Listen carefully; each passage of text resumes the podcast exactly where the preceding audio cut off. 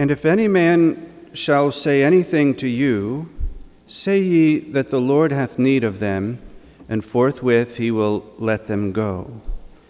In the name of the Father, and of the Son, and of the Holy Ghost, amen. You know, as altars were being decorated recently, I was asked if some of the daffodils growing outside by the convento, you can see them when you walk into the parking lot. I was asked if some of them could be clipped and used for one of the altars. I decided not to, to use them since they add such beauty to the grounds, and I said that we should just go out and buy a few daffodils. Well, reflecting on that, in hindsight, the proper answer should have been a prompt and a cheerful yes. And for the very reason that is mentioned in today's gospel of the blessing of palms, the Lord hath need for them. The Lord always loves a cheerful giver. St. Francis de Sales, he was, of course, a man of great spiritual insight. He said in his sermon for Palm Sunday that he didn't know exactly which disciples were chosen and sent to fetch the donkeys that day, nor did he know the people in the village who owned the donkey. But he did say that although he didn't know them, he loved them dearly. He loved the disciples, he said, because they made no objections. When our Lord said, Go into such and such a town, a village, and uh, bring back a donkey and the colt, no questions were asked, no objections were made. They might not have understood or even known where to find the donkey, but no questions. For them it was enough that our Lord had commanded them. No other reason than that was needed. And he loved the villagers, that is, the owner of the donkey, for their courtesy he knew, of course, who wouldn't have questions for the disciples. You, after all, you don't just walk into someone's property and take their donkey and colt and expect to get away with it without any questions. Well, that, exa- that exact same thing happened.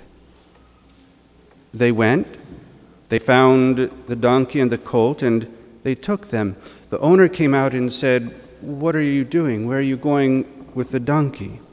And their only answer was, as our Lord commanded them to say, The Lord has need of it. And at that, the owner allowed them to take away the donkey, another cheerful giver. So when it comes to things like daffodils and donkeys, or your wealth or your time, or your intellect and will, in fact, whatever it is that you have, remember that it was given by God, and we ought always to be ready to spend it in the service of our Lord. St. Francis de Sales said that our possessions are not our own. God has given them so that we might cultivate them, and it is His will that we should render them useful and fruitful.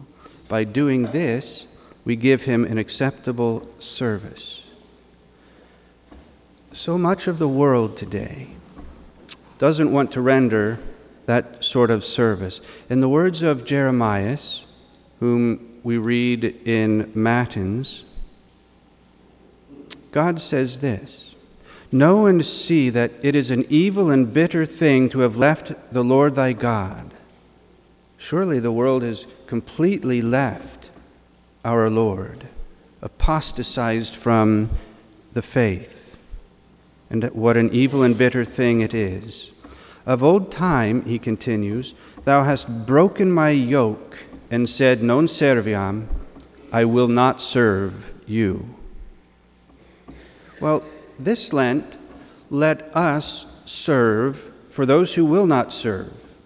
Surely, during this Lent, your conscience has told you to sacrifice something that stands between you and God, to get rid of some sin or disordered attachment. Don't reason with it. Don't try to justify your actions of sin. Just say, The Lord hath need of it. He wants your sacrifice. he asks that you make a good confession and to receive your Easter duty worthily. Don't put off the confession saying it's too hard or making other objections. Just say, The Lord hath need of it. He wants me to do it. Or, and also, He has given us such beautiful Holy Week ceremonies that we might make true reparation to Him for all of these outrageous sins committed by ourselves and others. Yes, they're long. Yes, you have other things to do. But don't try to, to argue, argue your way out of coming, but say that the Lord hath need of it. He has need of your reparation. Give it to him, like the disciples who were so quick to obey our Lord's command, and the villagers who needed no more reason than this the Lord hath need of it. May God bless you. In the name of the Father, and of the Son, and of the Holy Ghost. Amen.